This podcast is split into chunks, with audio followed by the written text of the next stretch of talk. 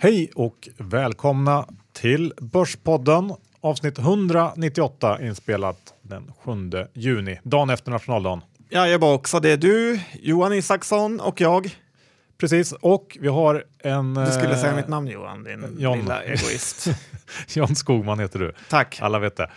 Eh, Och så har vi ju ett litet bonusinslag idag. Det är Anders Fogelberg, vd för Flexcube, känd som västkusttradern på Twitter, som har varit i Silicon Valley och träffat eh, massor av intressanta bolag på temat självkörande bilar och elektriska fordon och eh, han har skickat oss en liten betraktelse därifrån. Ja, det är kul att ha lite Börspodden-vänner runt om i världen som gör saker. Så är det. Vi är sponsrade av IG Markets. Det är vår huvudsponsor. Ja, det är det. Och det är ju väldigt, väldigt kul hur man kan korta långa eh, aktier hos dem eh, och det är goda belåningsmöjligheter, vilket gör att det här kanske inte är för alla där ute. Heter man något med Dividend Investor på Twitter så kanske du inte ska öppna ett konto där. Heter du något med trader så kan det verkligen vara något eh, för dig. Och jag tycker det är kul. Dessutom, följ Erik Hansén på Twitter eller Instagram för där får du verkligen många uppslag till olika tradingmöjligheter om man har lite idétorka. Ja, och som jag sagt tidigare, det här är ett, ett bra komplement till de övriga nätmäklarna Ja, att ha ett konto här helt enkelt. ig.com. Precis. Vi är också sponsrade av Trine. Trine är som vi har berättat tidigare en digital investeringsplattform som gör det möjligt för privatpersoner att investera i solenergiprojekt. Och Trine säger själva att de löser framförallt två problem. Att människor saknar el och att folk saknar ett enkelt och hållbart eh, sätt att placera sina pengar på. Och John, du har testat eh, det här. Jag är inte sämre att jag vill testa vad vi säger så att eh, jag har investerat eh, lite pengar i Kusa i Kenya, ett eh, projekt som ska ge fyra personer el och det är 5,5 procent i avkastning som jag ska vänta mig på det här. Jag tycker det är väldigt kul att man både kan hjälpa till att ge elenergi och solenergi i Afrika och samtidigt tjäna en liten hacka. Ja, och om du som lyssnar tycker att det låter intressant så har eh, Trine nu ett erbjudande för lyssnarna. Man får ett startbidrag på 10 euro när man testar sin första investering. Det är bara att gå in, välja ett projekt som eh, du tycker verkar intressant och sen fyller man i koden Börspodden. Eh, och det här gör man alltså då på jointrine.com. Så är det Johan. Och eh, vad är det vi ska prata om idag för roliga saker? Ja, förutom den här rapporten då från eh, Silicon Valley om bilindustrin som är i förändring så har jag också ett eget litet inlägg om bilindustrin fast eh, lite mer domedagsaktigt. Och, Oväntat. Ja. ja, och du då John? jag har ju blivit utsatt för ett eh, stort brott här idag och igår så att jag måste redogöra för det. Ja, det låter inte bra. Eh, det låter spännande helt enkelt tycker jag. Ja, Ja. Vi är också sponsrade av Lendify. Ja, Lendify där vi har satt in eh, ganska mycket pengar av våra egna och det är ju fantastiskt kul hur man kan istället för att köpa aktier i de här kreditbolagen som mest verkar gå ner. Så här får du en bra avkastning på, jag tror vi rullar på 9 procent nu här de senaste eh, rullande 12 månaderna. Så att på lendify.se kan du verkligen skapa ditt eget kassaflöde. Ta över bankens uppgift helt enkelt. Ja, det är inte så dumt i nollräntetider. Gå in på Lendify och kika. Johan Dr. Bass Isaksson, det känns som börsen aldrig vill gå ner. Det spelar ingen roll att H&M kraschar, men index är alltid på grönt. Ja, så är det verkligen. Och det enda som är rött är väl de röda dagarna i kalendern här i Sverige. Ja, så är det Johan. Det måste faktiskt eh, få ett slut på det här med röda dagar. För eh, Sverige, vi är ju kanske jordens mest avkristnade land. Ändå så ska vi ha röda dagar till förbannelse här. Jag skulle väl tippa att 80 procent av befolkningen inte har en aning om de olika högtiderna längre. Vi har långfredagen, vi har annandag påsk, vi har juldagen, vi har annandag jul, trettondag jul och sen pingstdagen. Eh, och eh, sen om man lägger till alla halvdagar inför de röda dagarna så blir det ju ännu värre. Och eh, för mig som right-wing republican så har jag inget emot det här. Men jag tycker faktiskt inte att Sveriges befolkning förtjänar all den här ledigheten. I USA, som eh, man får väl ändå säga är superkristet, så är de ju inte ens i närheten av så många röda dagar. Och eh, förutom att det är halvdag då innan en röd dag så är det ju väldigt mycket klämdagar och eh, det försämrar ju produktionen väldigt mycket. Och eh, det här är lite som ränteavdraget, att eh, det är något som är helt omöjligt att gå till val på och ta bort lite röda dagar. Men ibland måste man fatta obekväma beslut, Johan. Och eh, Sen får man ju lägga till att om Sverige skulle ta bort någon röd dag så är det ju en, har vi ju god möjlighet till BNP-ökning. Det får man inte glömma bort. Nej, du kommer du ställa upp i nästa val eller? Snart så tycker jag att du börjar samla ihop till ett helt partiprogram här med dina olika förslag. Jag är lite rädd för en mediegranskning så jag håller mig utanför. Ja, då eh, går vi över till bilförsäljningen i USA John. Den har visat rejäla svaghetstecken så här långt i år och kommit in långt under förväntningarna. Och jag tänkte att för att förstå dynamiken i den här marknaden så, så tänkte jag att vi ska titta lite på eh, marknaden för begagnade bilar, för det är där man får börja. börja. Om vi går tillbaka till finanskrisen så var försäljningsvolymerna av nya bilar väldigt låga då och det skapade sen kommande år ett väldigt lågt utbud av begagnade bilar och det här har gynnat prisutvecklingen på begagnade bilar egentligen ända fram till 2014.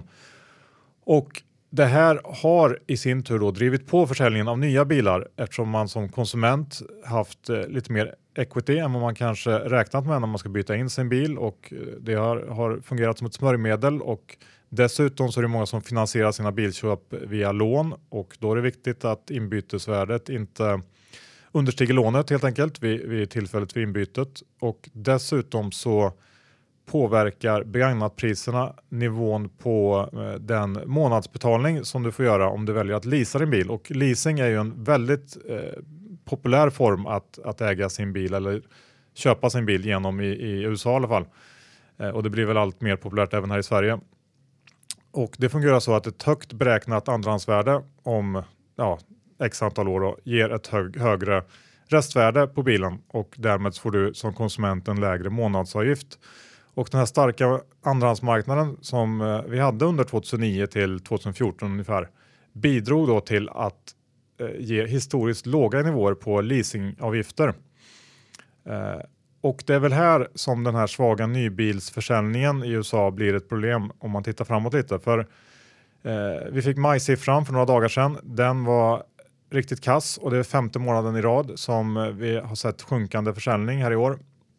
Årstakten är nere på 16,6 miljoner bilar i USA mot förra årets 17,1 och det här har då lett till ett allt större lager av osålda nya bilar och det leder ju i sin tur till mer aggressiv prissättning och eh, fler kampanjer på nya bilar, vilket då trycker priserna på på begagnatmarknaden neråt och eh, det här då påverkar efter ett tag i sin tur inbyten och leasingavgifter. Så det här är ju en, en, ett kretslopp helt enkelt. Och en väldigt viktig spelare i den här marknaden det är ju eh, hyrbilsbolagen. De köper ofantligt mycket nya bilar och tittar man eh, på deras snittkostnad per månad eh, per bil som de äger så korrelerar den extremt bra med begagnatpriserna. Det vill säga att låga priser på begagnatbilar innebär hög kostnad per bil för uthyrningsbolagen. Eh, och tittar man också på aktiekurserna hos de här bolagen, Hertz till exempel, så toppade de när priserna på begagnatbilar toppade, eh, vilket var under 2014 och har tappat ganska mycket sedan dess. Och det logiska nästa steget i, i det här är ju såklart att de stora biltillverkarna måste börja dra ner på sin produktion för att komma till rätta med det här överutbudet.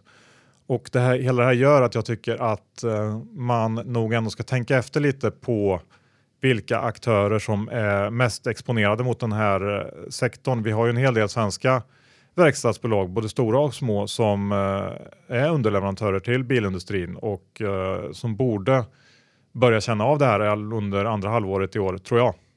Ja, så är det. Och eh, tittar man på de amerikanska jättarna, typ GM och Ford, så har ju de gått väldigt, väldigt dåligt eh, kursmässigt. Ja, och det finns väl en anledning till det helt enkelt. Så att biltillverkarna är under press, inte bara från självkörande och eldrivna bilar utan även någon typ av eh, cykel där som börjar gå till sin ända, tycker jag det ser ut som. Utom Tesla som tar nya all time highs. Ja, men det är ju inte baserat på fundamenta direkt. Vi, vi lämnar det och går över till uh, The Boy Band, John.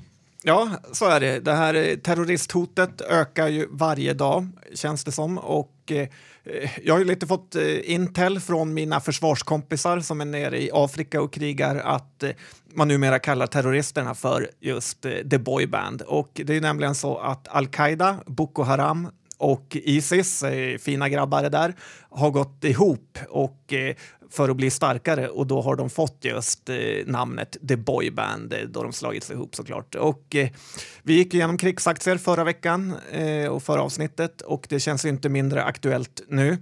Eh, alla bolag med exponering mot eh, säkerhet, cyberteknik och försvar kommer ju gynnas av den här terrorvågen vi ser och eh, om det inte är för att efterfrågan eh, ökar så kommer ju faktiskt ändå värderingarna att pressas uppåt och fler vill äga sånt här. Ja, okej, okay, det kan vara intressant att hålla koll på. Och eh, för några år sedan så hade ju den här typen av geopolitiska oroligheter gett ett rejält utslag i eh, oljepriset, men eh, det verkar inte riktigt som att det är så längre. Nej, så är det ju verkligen inte, för oljepriset går ju mest eh, bara ner. Och eh, jag pratade med en kille som följer den här råvarumarknaden noga och han säger att frackingen i USA nu kommit eh, så pass långt att de är faktiskt lönsamma på de här nivåerna som de verkligen inte var för något år sedan. Och eh, det gör att vi kommer se låga oljepriser under en lång tid eh, framöver. Eh, det här kan man också se på marknaden och på hur oljeterminerna handlas. Eh, det är ett fenomen som kallas för det coola ordet backwardation och det innebär innebär att oljepriset är lägre om man köper det i framtiden än om man köper det nu. Eh, man kan väl jämföra det med lite långräntorna, att det skulle vara det är billigare att binda räntan än att ha den rörligt, eh, vilket då skulle Eh, ja, såklart eh, kännas känna som att det är ett negativt eh, sentiment. Och nu är det ju inte riktigt så helt i oljepriset. Det är ungefär samma nivå på terminspriserna längre fram i tiden som det är idag.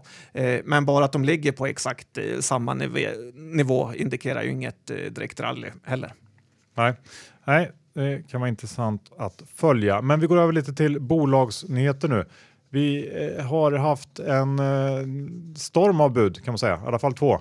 Här för någon dag sedan var det Sponda i Finland, det finska fastighetsbolaget som vi har rekat tidigare år.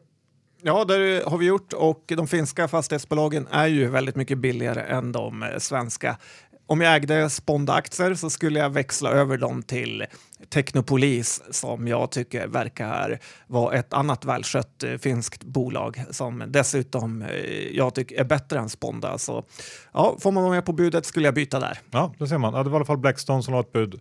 20% premie mot senast betalt och eh, det är väl ungefär det man kan räkna med. Ja, lite att, snålt. Ja, lite snålt kanske. Men, men det är finska surfastigheter också ska man inte glömma bort. Nej. Nej. Och idag var det svenska DGC. Ja, som du sa, idag kom det ett bud på DGC och eh, jag hade faktiskt ett gäng aktier här så man tror att jag ska vara nöjd Johan, men icke. Och det är ju för att de två senaste börsdagarna har jag sålt över 3000 aktier in i den här uppgången som varit inför budet. Och eh, jag måste faktiskt säga att börsens övervakning är en absolut skam för eh, småspararna i Sverige. Hur man kan tillåta att eh, trots att ett bud är några timmar bort så låter man Mary Lynch och Goldman Sachs dammsuga marknaden på småspararnas aktier. Det är ett totalt hån. Och Eh, Eh, på den här tjuvhandeln som man kan säga att de har gjort så har jag ju då genom att sälja 3000 aktier förlorat eh, 300 papp eller utebliven vinst i alla fall. Och eh, jag kommer ihåg när Börspoddens egen lilla trader fick nöta en tvåårig rättegångshärva för några hundra lappar mot en aktierobot. Och då kan det engagera hela avdelningar, hundratals sidor utredningar och så vidare. Och Johan, jag kan säga det, jag fick nästan en sån känsla av att jag ska göra ett finanskonstverk alla Anna Odell. Kommer du ihåg henne? Ja, absolut.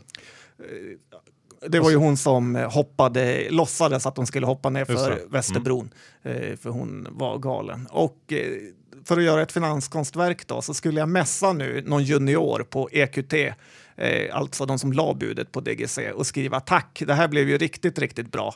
Och eh, sen skulle jag se till att du Johan anmäler mig eh, till det här och sen ska vi låta EBM starta en jätteutredning.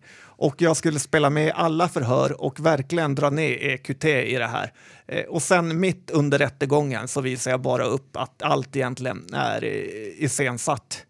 Eh, risken är väl kanske att deras eh, inkompetens då skulle ändå göra så att jag hamnade på någon fyra år i fängelse eller något, vilket känns lite läskigt. Det hade ju varit lite trist om det slutade så. Ja, nej, men jag undrar verkligen hur EBM ska hjälpa en stackars småsparare här som eh, har förlorat eller blivit av med 300 papp. Nej, det är precis som vanligt helt enkelt. Ja, det är det. Vi går över till spelbolag. Spelbolag har fått en liten renässans tycker jag känns som här under våren. Många bolag har gått bra och eh, John, Ja, det är ju så att Pareto kom med en stor genomgång av de här spelbolagen nu och eh, det jag fastnade mest för var eh, bolaget som heter Mr Green. Eh, här hade jag lite flytt i tajmingen för att dagen innan deras rek kom så hade jag köpt en hel del aktier för att jag trodde den här säljaren Swedbank eh, var klar.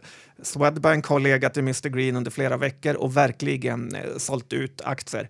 Eh, Tittar man i deras aktieägarförteckning så ägde Swedbank Försäkring 2,4 procent av bolaget, vilket eh, skulle vara eh, närmare 900 000 aktier. Eh, Tyvärr, så efter den här nivån var passerad så fortsatte Swedbank att sälja. Så eh, det känns väl lite sådär oroligt vem det är som fortsätter sälja. Men tittar man på själva aktien då, så har ju Mr Green fått ganska höga riktkurser från analytikerna och de hade en bra Q1 som visade att eh, bolaget verkar ha vänt. Eh, eh, många har ju trott på det här Mr Green tidigare, men man har inte riktigt hittat någon eh, botten, utan det har varit lite svajigt. Eh, sen undrar jag om faktiskt Q2 kan vara bra för alla spelbolag, då folk eh, har varit lediga i påsktid och ju mer tid man har över, desto mer tid kan man lägga då på eh, spel. Eh, värderingen på Mr Green är enligt eh, då Pareto P13 för 2017 och eh, ännu mycket lägre för 2018. Eh, sen får man inte glömma bort att Mr Green har ju en härva i Österrike som de dragits med länge och det här sänker ju värderingen. Eh, det är mycket mer risker att köpa det här bolaget än Unibet, men jag gillar eh, ju risker så därför har jag köpt en stek här okej, var det något annat du tyckte stack ut där i den här eh, spelbolagsgenomgången? Ja, det var väl köprek på Unibet, eller Kindred som det nu heter, eh, P18 för i år. Betsson tycker om en hold med P13 eh, och riktkurs på 85. Cherry var ju en sån här favorit de hade med riktkurs på 400. Eh, där är ju P-talet väldigt högt men ska sjunka mycket nästa år. Eh, bra vinsttillväxt. Leo Vegas har de ju varit rätt på pucken länge och eh, där fick de en riktkurs på 65. Eh, Catena fick en riktkurs på 125. Så att eh, överlag var det köprekommendationer på spelbolagssektorn. Okej, ja. Då kanske vi kan titta på Elekta som ju gjorde marknaden riktigt besviken förra veckan när de eh, presenterade sitt eh, kvartalsresultat. Ja, det är konstigt hur man kan göra någon besviken när det händer samma sak varje gång. Ja, lite så faktiskt. Eh, men det var ett riktigt kastresultat och eh, nästan lika usel orderingång.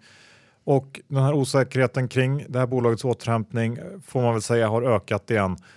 Om man tar den amerikanska marknaden till exempel så minskar orderingången där med nästan 20 procent under kvartalet trots att marknaden i stort växte och det kanske kan förklaras till del av att man, man avvaktar med investeringar i väntan på den här nya Unity som är Elektas nya maskin. Eh, bolaget själva de skyller på leveranser som hamnat på fel sida kvartalsskiftet och ovanligt höga kostnader för omstruktureringar och, och lite annat eh, sådär. Men, men eh, om man tittar på det här caset så de som är positiva till Elekta de pekar på potentialen i lanseringen av Unity och även på effekten av de här besparingarna som man har på med länge. De ska kicka in snart. Medan de som är negativa mer är inne på linjen att de här motgångarna för den gamla legacy-affären som Elekta har inte är tillfälliga utan här får stanna och samtidigt så har vi ledningen som säger att man ska upp över en 20 i ebitda-marginal igen under räkenskapsåret eh, 17-18. Tittar man på värderingen så handlas aktien till någonstans eh, strax under 20 gånger eh, ev-ebit, 19 kanske, för nästa år. Och eh, som jag ser det så tycker jag att det, det, finns väl fortsatt inte särskilt mycket utrymme för besvikelser för Elekta på de här nivåerna och jag eh, känner mig inte särskilt sugen på att hoppa in här eh, alls. Nej, jag håller helt med. Det är underligt vad man kan se i det här bolaget egentligen på den här kursnivån. Ska du säga någonting om den här, det här eh, bolaget som är på väg in på börsen, Surgical Science? Ja, det kan jag göra. Det är ju en nyteckning som ska till börsen som jag tycker är värd att eh, lyfta fram. Intresset har väl lite, lite kommit tillbaka för de här IPO-erna sen Terranet gjorde en succéartad introduktion. Eh, det här är bolaget som du sa heter Surgical Science och det är Penser som sätter det på börsen. Eh, innan vi går vidare så vill jag ju bara snabbt säga att jag inte har några intressen, aktier eller något annat i det här bolaget. Eh, eh, och Tittar man då på bolaget så gör de simulatorer för kirurger som gör att läkarstudenter och eh, eh kirurg eh, liksom barn kan träna upp sin grundkunskap på Eh, via en simulator istället för eh, på riktiga människor. Bolaget själva drar gärna den här parallellen att eh, piloter tränar hundratals timmar i simulatorer innan de får testa och köra ett riktigt flygplan. Eh, de säger också att man kunnat visa eh, att de som tränar på sådana här maskiner faktiskt blir mycket bättre än den som inte tränar, att man kommer upp i någon viss eh, grundnivå. Jag har provat en sån här simulator på ett event och eh, jag kan ju säga att efter några stänkare så ska man nog inte eh, operera för min patient är i himlen nu. Eh, och ja, såklart ska man läsa det här prospektet och bilda sig sin egen uppfattning. Men jag tänker i alla fall skicka in en teckningssedel och eh, även om risken är hög i sådana här projekt. Ja. Det sista dagen är fram till imorgon midnatt. Ja, låter inte som något för mig. Nej, det är svårt att göra dig sugen på IPO, Johan, det vet jag. Ska vi klämma in någonting om H&M också innan Anders får gå på? Ja, men det tycker jag. De fortsätter sin kollaps. De blev lite av bråsade i dagens DI. Men eh, främst var det kanske Morgan Stanley som sänkte reken till 150 spänn. Och eh, till 150 kronor är det lång väg ner, Johan. Eh, när jag läste Bråses artikel, som eh, Dagens Industrijournalisten alltså, som eh, lite sammanfattar den här hela hm härvan så blev jag ju faktiskt ännu mer rädd för aktien. Och eh, det, jag tycker det poppar upp för många nya konkurrenter. Det är Neckwear, det är Boost, det är Nellyman och allt möjligt. Och eh, alla de här tar en liten, liten del av försäljningen.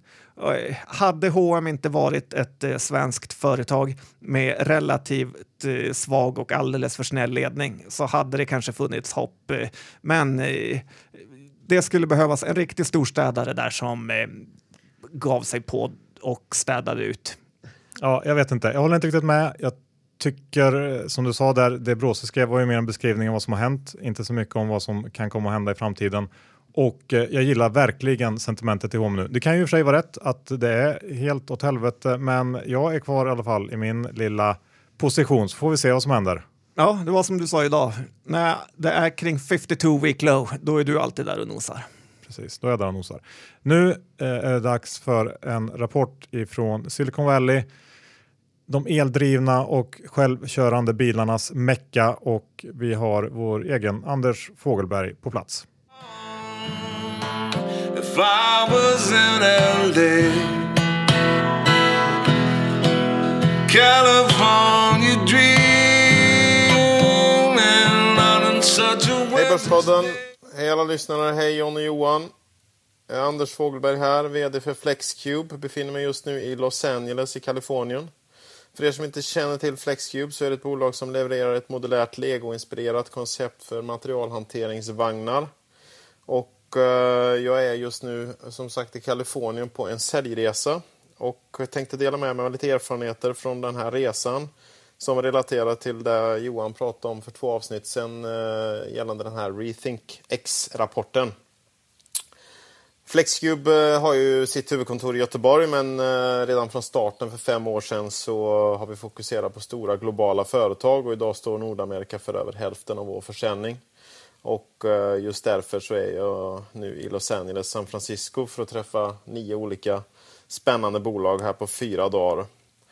Flera av er känner säkert igen mitt namn, eh, Twitternamn, Västkusttraden. Eh, och jag är ju också barndomsvän till, till Dr. Bass. Och när jag berättade om min resa nu så tyckte Johan och John att det var kul om jag kunde dela med mig av lite betraktelser från vissa av de här bolagen som är tror jag, för ganska många eh, lite spännande och sådär. Eh, bland annat ska jag ju träffa SpaceX eh, på den här resan och eh, eh, även Tesla här senare i veckan i San Francisco. Och eh, idag så var jag uppe i Lancaster som ligger några timmar nordost om Los Angeles eh, och träffade ett företag som heter BYD som är en förkortning för Build Your Dreams. Build Your Dreams är ett kinesiskt företag som eh, startades 2003 Eh, och för många är nog det här ett helt okänt bolag. Eh, men faktum är att det är världens största tillverkare av eh, elbilar före Tesla Motors. Om man ser till antalet bilar tillverkade. En annan intressant faktapunkt när det gäller Build Your Dreams är att Warren Buffett redan 2009 investerade över 200 miljoner dollar i det här bolaget och han äger runt 10% av bolaget just nu. Ehm, och ehm, det är listat på Hongkongbörsen. Företagsnamnet eh, Dreams tar ju syfte på det faktum att eh, till skillnad från i USA där bilen är en självklarhet för eh, ja, nära 100 procent eh, av alla i samhället så är det inte det i Kina utan där är det bara 10 procent av befolkningen som har tillgång till bil på det sätt vi har i västvärlden. Och I USA är det ju drömmen om ett eget hem som fortsätter att vara i fokus. Men i Kina så är det drömmen om ett eget fordon som är det primära före boendet. Då. Därav namnet Build Your Dreams. Uh, och just den fabriken jag besökte, de tillverkar elbussar och har uh, namnet Build Your Dream uh, Coach and Bus. Och ja, det, ju, det ju, finns ju många sådana här tillverkare i världen och vi vet ju en i Sverige som heter Hybricon. till exempel då, uppe i Umeå. Och många gånger så tror vi ju i Sverige att vi är långt framme när det gäller just miljöteknik. Men eh, faktum är att 2015 så rullade 173 000 elektriska bussar runt om i världen och hela 170 000 av dem rullar i Kina. Eh, övriga eh, 2990 eh, på övriga platser i världen och sen 10 stycken i, i Umeå då, från, eh, från Hybricon. Ehm, så att vi ligger ganska långt efter när det gäller just det. Ett annat bolag som jag träffar på den här resan är Proterra. De gör också elbussar. Och det är ju en omställning som går oerhört fort nu för, för USA och många städer investerar eh, fullt ut eh, på elbussar eh, för att göra den omställningen för lokaltrafiken. Så orderböckerna växer ju kraftigt för de här bolagen om de tvingas bygga ut. Och deras senaste modell, Proterra Catalyst, den kan köra 415 km på en enda laddning och tar 77 passagerare. Uh, intressant uh, med det här bolaget är att företagets VD heter Ryan Popple och han uh, var finanschef på Tesla fram till 2010 när han slutade där. Det man kan se då, det är att det, det, är ju ingen slump att de här bolagen etablerar sig här i Kalifornien. För här är ju inställningen till miljöfrågor helt annorlunda än i andra delar av det här landet. Företagen rekryterar och växer med personal som kanske startat andra startups eh, eller jobbat på exempelvis Tesla tidigare. Så att det knoppas liksom av nya sådana här eh, företag hela tiden här borta. Och eh, att Silicon Valley driver utvecklingen av elektriska fordon skulle nog vara det som oroar mig mest om jag var företagsledare inom någon av de stora bilkoncernerna just nu. För att, eh, att Silicon Valley är centrat för, eh, och har varit det för internetutveckling och relaterade affärsidéer. Eh, och, och de intresserar sig så här mycket för fordon, eldrivna, självkörande, you name it. Det är ju ett starkt bevis för att det här är en industri som är på gång att genomgå en stor förändring. För annars hade, inte, annars hade liksom inte de eh, varit intresserade att jobba med en sån här typ av produkt, tror jag. Eh, företag som dyker upp här eh, inom den här sektorn eh, finns ju Faraday and Future eh, till exempel som är uppbackad av eh, kinesiska miljardären Ji Juting. Eh, han är också grundare av ett konglomerat som heter Le Echo. Ehm, och där ingår det flera olika bilmärken. Vi har också Lucid Motors som har startats av en före detta Tesla-chef. De har pumpat in över en miljard svenska kronor i det bolaget och de ska bygga upp en fabrik i Arizona. Eh, tillverka bilar eh, 2019. Eh, och i det här bolaget så har venture-delen av Rockefeller eh, investerat. Rockefeller som ju är ett välkänt namn eh, inom industrisektorn eh, här i USA. Eh, vi har ett företag som heter Karma Automotive också. De gick i konkurs 2013 men de har fått in nya pengar nu från Kina.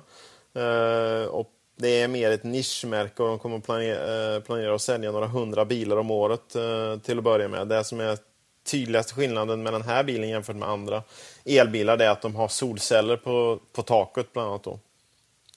Sen finns det ett bolag som heter Nio som är ett, eh, ett, ett eh, bolag som i början hette Next EV, Next eh, Electric Vehicle.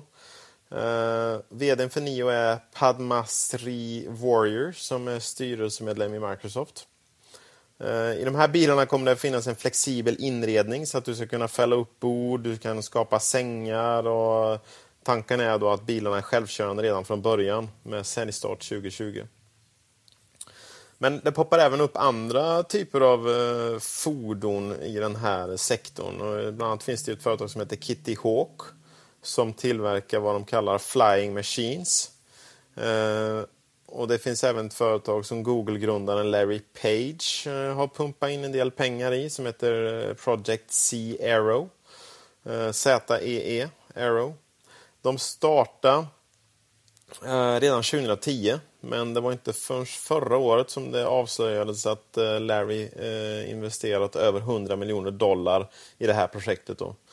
Eh, och går man in på den här hemsidan som det här företaget har så står det We're designing, building and testing better ways to get from A to B. Ehm, och det har ju med någon form av självflygande eller vad ska man kalla det, flygande fordon att göra. Det. Det är också allmänt känt att Boeing, Airbus och Uber alla experimenterar och bygger olika typer av prototyper av flygande bilar eller flygande fordon om man ska säga så. Då. Eh, som historien har visat tidigare när branschen har disrupterats på det här sättet så tror inte jag vi kommer att få se samma bolag i toppen av marknaden som det är just nu, tio år eh, från nu. Jag tänker till exempel på Facit eh, när de digitala räknemaskinerna från Japan sänkte bolaget i början av 70-talet. Det gick ju oerhört snabbt eh, från det att det började gå utför för, Facit tills att de var helt, eh, ja, helt och hållet utplånade. Det jobbade 14 000 människor på Facit i Åtvidaberg bara två år innan Electrolux köpte resten av det här bolaget för ynka 80 miljoner kronor.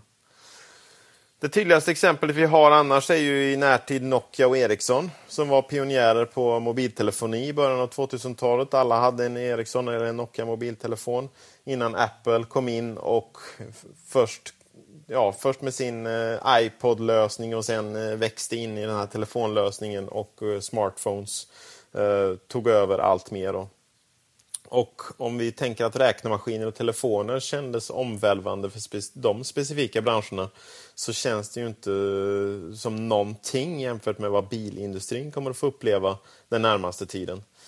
Eh, bilindustrin har ju sett ut ungefär liknande i hundra år men nu står vi ju möjligen inför två stora förändringar på samma gång. Dels övergången till elektriska fordon och dels en introduktion av självkörande teknik.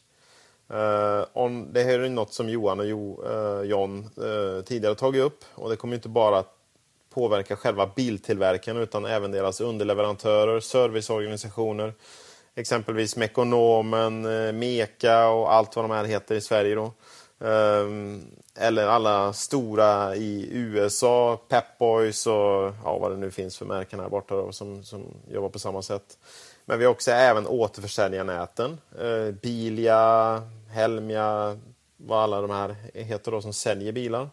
Men här har ju Tesla redan kommit in och förändrat branschen på ett sätt för att de säljer sina bilar via en egen organisation och inte via ett sånt här återförsäljarnät som, som man traditionellt har använt. Då. Men också som John och Johan sa förra veckan, eh, försäkringsbolagen såklart. När det gäller exempelvis underleverantörerna till bilindustrin ehm, så ägnar jag själv mycket tanke åt vilka som kan vara vinnare på den här övergången till elteknik. För oss på Flexcube är det väldigt viktigt att fokusera på företag som har tillväxt, en ljus framtid och behov av att investera i nya fabriker. Så därför är det ingen slump att jag besöker just eh, de bolagen jag gör. Men vi har ju också haft stark tillväxt i andra segment med eh, bra tillväxt på slutet. Till exempel vindkraftsegmentet. Eh, och för, för, eh, för, några år sedan så hade vi väldigt bra orderingång från företag som tillverkar turbos till bilmotorer. Just för att de företagen såg stigande orderböcker i takt med att eh, utsläppskraven blev eh, hårdare. Då. Men när det gäller transportsektorn i stort så känns det som att det kanske är som Warren Buffett sagt om det tidigare att när bilarna först såg dagens ljus för ungefär 100 år sedan och hästar tidigare var det tidigare allmänna transportsättet att det var lättare att tjäna pengar på att inse vem som skulle vara förlorare snarare än att tjäna pengar på att investera i biltillverkarna själva. För för 100 år sedan fanns det ungefär 20 miljoner hästar i USA och idag finns det runt 4 miljoner kvar. Eh, däremot så hade du förlorat pengar även om du hade investerat i alla de bilbolagen som fanns på den tiden. Och förlorarna är väl de som är komponenttillverkare relaterat till traditionella förbränningsmotorer framöver kan man ju tänka. Då. Exempelvis de som gör växellådor, motorer, avgassystem, bränsletankar, oljefilter, liknande. Och vinnare, om man nu kan prata om vinnare i det här läget, är ju... Eh, för risken är ju att det blir en mycket mindre marknad än idag. Eh, och det kommer vara svårt att hantera det här volymtappet för biltillverkarna eh, och deras eh, underleverantörer. Men några som borde påverkas mindre är ju de som är fokuserade kanske inom däck, däcktillverkning, batteriteknik, elteknik, fönstertillverkning, säkerhet. Och här har vi ju Svenska Autoliv då som skulle um, var ett av bolagen som påverkas. Då. Men att det skulle vara så stor försämring för ett sånt bolag som Autoliv, det tror inte jag. För att vi kommer fortsätta ha älgar som springer över vägen i Sverige och i takt med att eh, utnyttjandegraden på bilarna kan öka och därmed kostnaden per mil för användande i slutändan kommer att gå ner så finns det ju utrymme att fylla bilarna med mer avancerad teknik kring säkerhet. Och där ligger ju Autoliv i framkant. Jag tror hotet ligger nog snarare i att antalet bilar blir färre än idag och att marknaden därmed blir mindre totalt sett. Skulle den här förändringen med självkörande bilar bli verklighet och vi går över till att köpa transport som en tjänst, eh, TAAS som det heter då Eh, på engelska, så kommer ju en helt ny industri att växa fram kring det här. Och Frågan är ju om inte bolag som Avis och Hertz eh, är bolag som idag kanske ligger strategiskt rätt till för en sån utveckling. De har redan massor av platser som de kan använda som hubbar för fordon och de har erfarenheten av att hyra ut bilar. Den stora skillnaden blir att de inte hyr ut en bil utan de säljer en tjänst. Och när man kollar på den sidan av det då, då finns det ju andra bolag som kanske ligger bra till och det är ju Google och Amazon. Eh, spontant. De sitter på kartor, de sitter på massor av data om användarna och de kan samtidigt eh, integrera väldigt mycket teknik och tjänster tillsammans med det här. Jag tänker till exempel på Amazon. De kan ju eh, använda bilarna som en form av eh, leveranssätt som de, eh, som de redan idag eh, jag menar, de har så mycket sändningar ut till oss kunder. Tänk er ett scenario där om tio år kliver ut från din arbetsplats din transport hem svänger upp till dig. Du kliver in. Där inne sitter din eh, favoritserie redan förberedd. Netflix rullar igång med det senaste avsnittet. Du har en middag som går att plocka ut från en värmeugn eller ett kylskåp i bilen. Du har lite varor som du har beställt från Amazon i bagaget. Du har en blombukett att lämna över till din fru fint inslagen bredvid dig. Du har ett gäng matkassar från mat.se också levererade direkt i fordonet. Allt det här har ditt fordon redan plockat upp på vägen ut till dig. Och du kan bara luta dig tillbaka, njuta hela vägen hem. En transport som också går antagligen på halva tiden jämfört med idag då självkörande fordon och det, alla algoritmer gör att trafiken flyter på snabbare än vanligt. Här i Los Angeles, där jag är just nu, så går ju människor upp klockan fyra på morgonen för att sitta i bilkö några timmar, jobba 8-10 timmar för att därefter sitta i bilkö igen och vara hemma åtta på kvällen. Det är ju en oerhörd förbättring av livskvalitet en sån här utveckling skulle innebära för de här människorna. Och Jag tror att det är kanske just därför det finns en sån stor drivkraft i just den här regionen och den här delen av världen. Och Jag tror att de som ska jobba med det här, de måste nästan leva här för att förstå den verkligheten. Eh, vi har också sett inslag på tv där de som jobbar på Tesla-fabriken, de liksom sover i bilen för eh, att liksom ja, de tjänar på att åka dit på kvällen, ställa sig och sova i bilen och gå upp och gå in snarare än att åka runt och leta efter någon parkeringsplats eh, utanför Tesla-fabriken som inte finns. Och idag är det ju så att man frågar sina kompisar vilket bilmärke de har eh, köpt eller vad de gillar för eh, bilmodell. Jag tror om 5-10 år så kommer vi istället fråga vilket transportbolag de använder och varför. Du kommer inte bry dig om vad bilen har för räckvidd, för däck, för motorkraft, när den ska på service, när du ska boka tid för besiktning eller fylla på spolarvätska. Den finns där, den är tillgänglig när du behöver den och du sitter och jämför pris på Pricerunner eller, eller liknande för att ta dig mellan A och Ö och om det ingår takbox så att du får med ungarnas pulkor och bobbar upp till fjällen.